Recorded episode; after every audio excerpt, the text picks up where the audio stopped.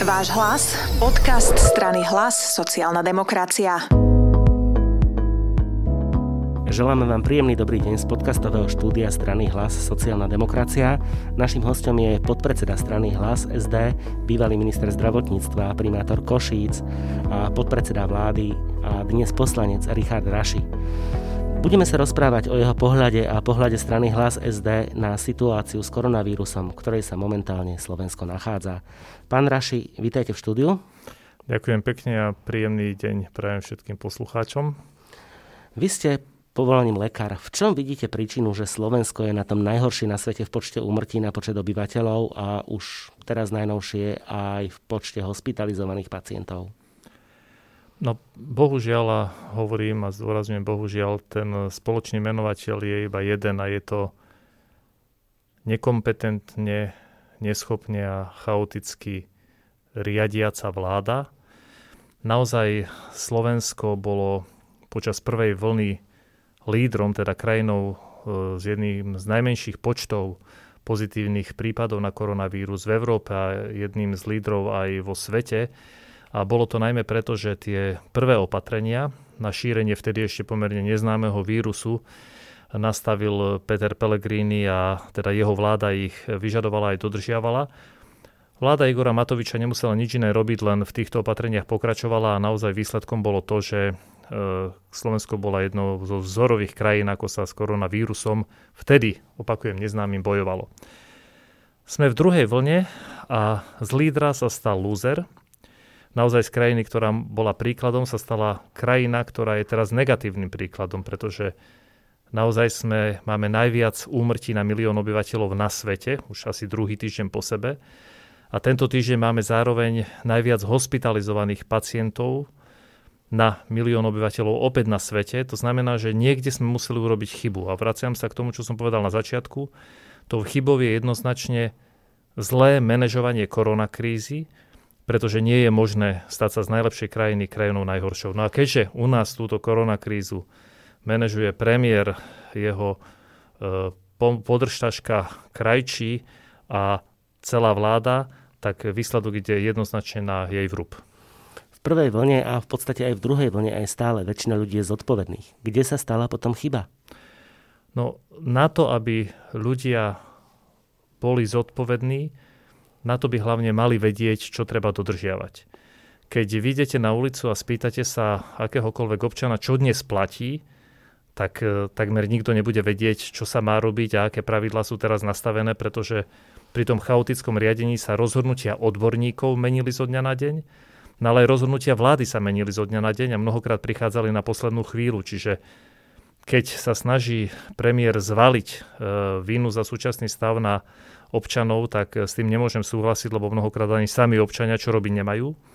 No a ten druhý dôležitý moment je, že na to, aby sa dodržiavali všetky pravidlá, musia byť nielen zrozumiteľné, ale musí vám ich dávať aj niekto, komu veríte.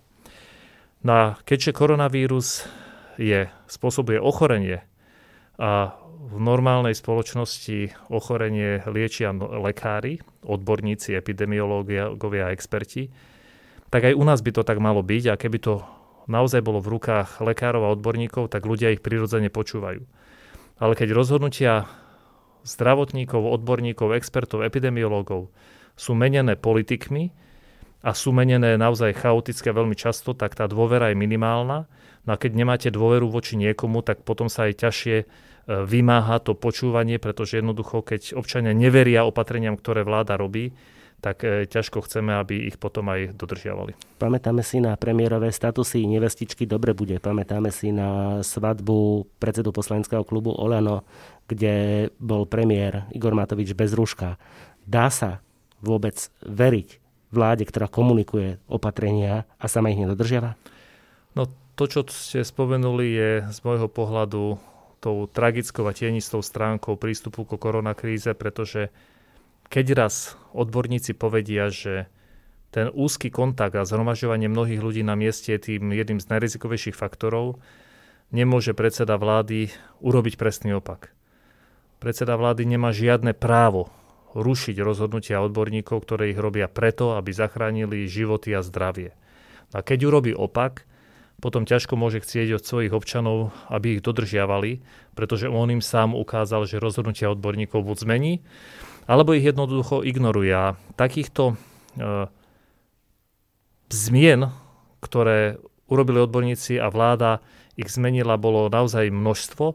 A výsledkom toho bol reálny odraz v zdravotnom stave obyvateľstva, keď sme sa v druhej vlne začali náhle, náhle zhoršovať. A musím spomenúť ešte jednu vec, lebo e, my ako opozičná strana, my nekritizujeme e, vládu, pretože nemáme čo iné robiť. A dokonca ani pri našej kritike nepoužívame svoje názory. My sa riadíme čisto odporúčaním odborníkov a tie čísla, ktoré tu máme teraz, tu nemuseli byť aj preto, a mohli sme na tom byť tak, ako mnohé iné krajiny, ktoré v súčasnosti už otvárajú, keby sme nepremárnili leto, ktoré mohlo byť prípravou na druhú vlnu.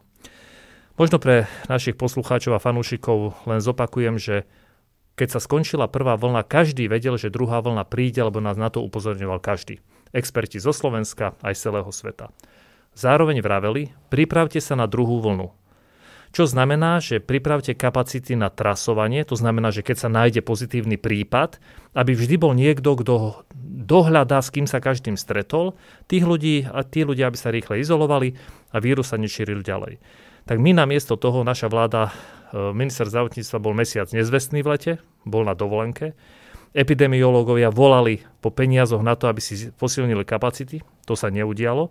A naraz prišla na jeseň druhá vlna a my sme zistili, že my tie kontakty dohľadávať nevieme. No a výsledkom toho bolo, že namiesto toho, aby sme každého pozitívneho dohľadali a povedali mu pozor, boli ste s pozitívnym, izolujte sa, namiesto toho sa nám títo ľudia rozprchli a výsledkom bolo nezastaviteľné šírenie a nekontrolovateľné šírenie koronavírusu. Čiže to premárnené leto bolo tým prvým základným momentom. A čo bol ten druhý základný moment, lebo na jeseň sme boli relatívne na priemernej úrovni, čo sa týka okolitých štátov? No, druhý základný moment bol, že keď odborníci povedali stop, urobte lockdown teraz taký a taký, tak sme ich odignorovali a urobili sme ho výrazne neskôršie. A, a výsledkom toho bolo, že sme premárnili možno dva zlaté týždne, zlaté z záchrany života a zdravia, pretože keby sme ten lockdown urobili skôr, tak možno to, čo sa deje teraz, by sa nedialo. A musím to povedať, a hovoria to už odborníci a ozývajú sa už úplne nahlas, naozaj sa zdá, že aj tzv. atomová zbraň proti koronavírusu, teda celonárodné, celoplošné a ešte aj povinné testovanie, sa úplne minulo účinkom. Pretože uvedomme si, že my sme netestovali iba raz, kde sa prechodne stiahol počet infikovaných a potom rapidne začal narastať. My testujeme ľudí neustále. A už sa málo hovorí o tom, že my našich občanov testujeme testami, ktoré nie sú určené na takéto masívne celonárodné testovanie, lebo sú špecifické pre ľudí, ktorí majú klinické príznaky. A možno sa niekto spýta, že no a čo však, predsa niekoho len tie testy nájdu pozitívneho. No áno, niekoho pozitívneho nájdu. Ale možno dvakrát toľko ľudí nezistia, že sú pozitívni. Títo ľudia dostanú papierik, modrý papierik, že sú negatívni. Na voľne sa pohybujú, chodia do práce, stretávajú sa s ľuďmi, chodia MHD a možno práve títo ľudia sú tými šíriteľmi vírusu. A keď si všimneme teraz, čo sa deje, keďže máme okresy, kde musia mať ľudia každý týždeň uh, urobený antigenový test. Niektorých okresov každé dva týždne. Keď vidíte, ako málo je tých odberových miest, ako sa tí ľudia v zime v dlhých hradoch čakajú, mnohokrát sú aj pri sebe, ako potom idú do miestnosti, kde sa pred testom musia si vyfúkať nos, odkašľať, prídu do tej miestnosti aj pozitívny, aj negatívny a hlavne títo ľudia sa presúvajú, teda zvyšuje sa mobilita, tak mnohí odborníci hovoria, že možno, že už v týchto momentoch je práve to testovanie, ktoré je povinné, možno práve tým momentom, ktorý nám bráni šírenie, ktorý nám teda bráni k tomu, aby nám počty ochorených a chorých klesali. Teda možno, že práve je toto tým momentom, že v súčasnosti napriek lockdownu nám tie čísla sa nejako nezlepšujú. Aby to nevyzeralo, že len kritizujeme, ak by sa zajtra strana Hlas sociálna demokracia dostala k moci, a vy by ste rozhodovali o tom, aké opatrenia budú a ako s koronou budeme bojovať. Čo by ste urobili ako prvé? Možno by som povedal štyri základné body, e, čo by sme urobili ako prvé.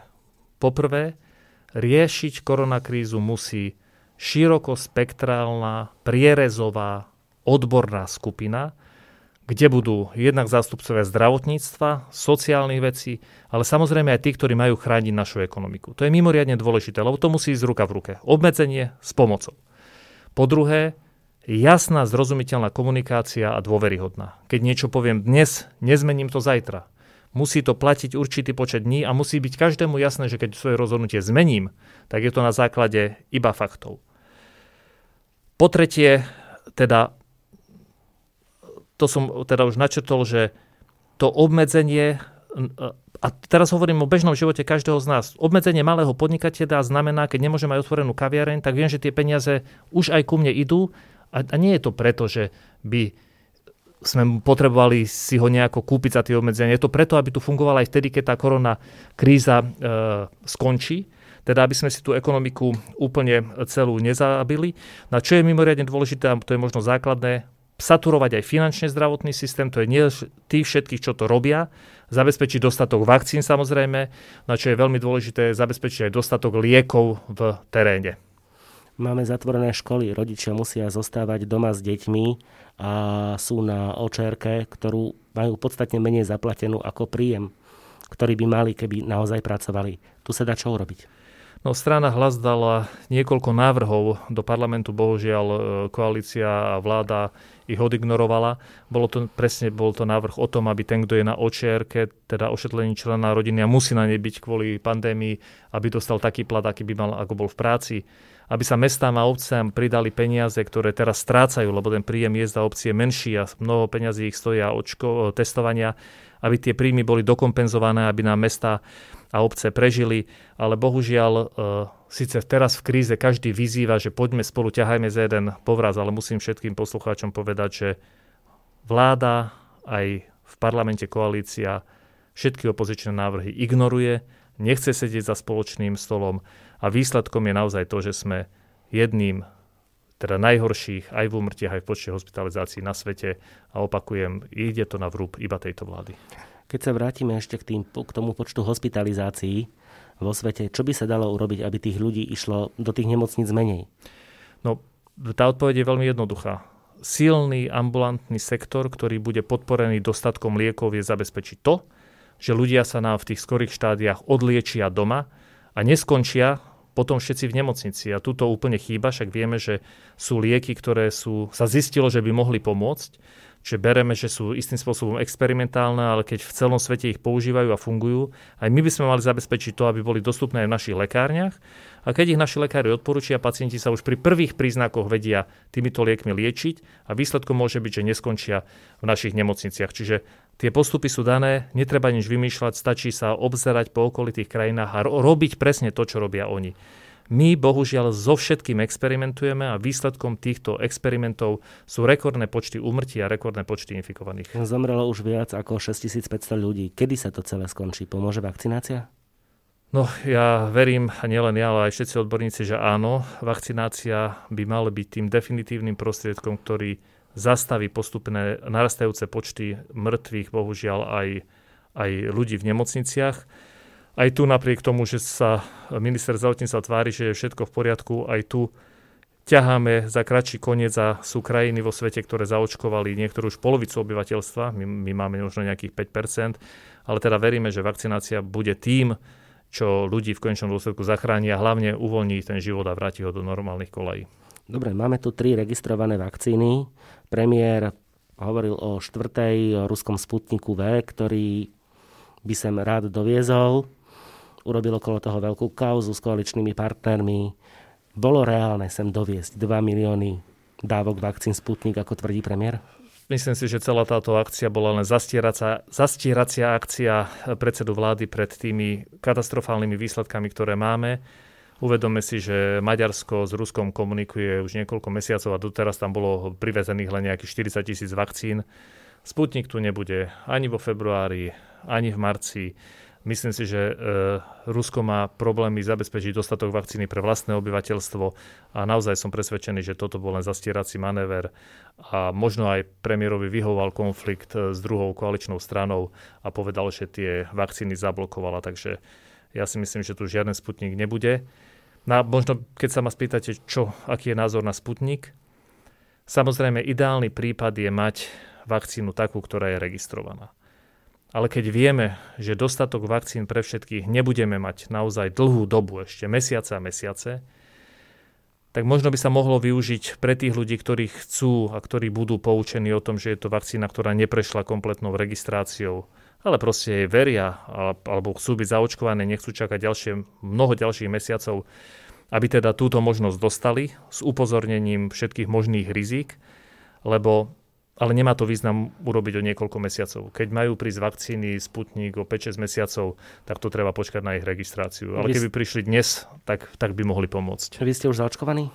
Nie, čakám na poradie a keď naň prídem, tak ale určite sa zaočkovať dám. A keby prišla zajtra možnosť očkovať sa Sputnikom, ako by ste sa no, zachovali? No, keby prišla možnosť zajtra, a do, myslím dopis, slova do písmena zajtra alebo v najbližších dňoch, asi by som to očkovanie e, preferoval, pretože keď má prísť človek na rado niekoľko mesiacov, tak e, zrejme by som toto, aj keď možno trochu riziko, pretože nie je ešte registrovaná v Európe, podstúpil.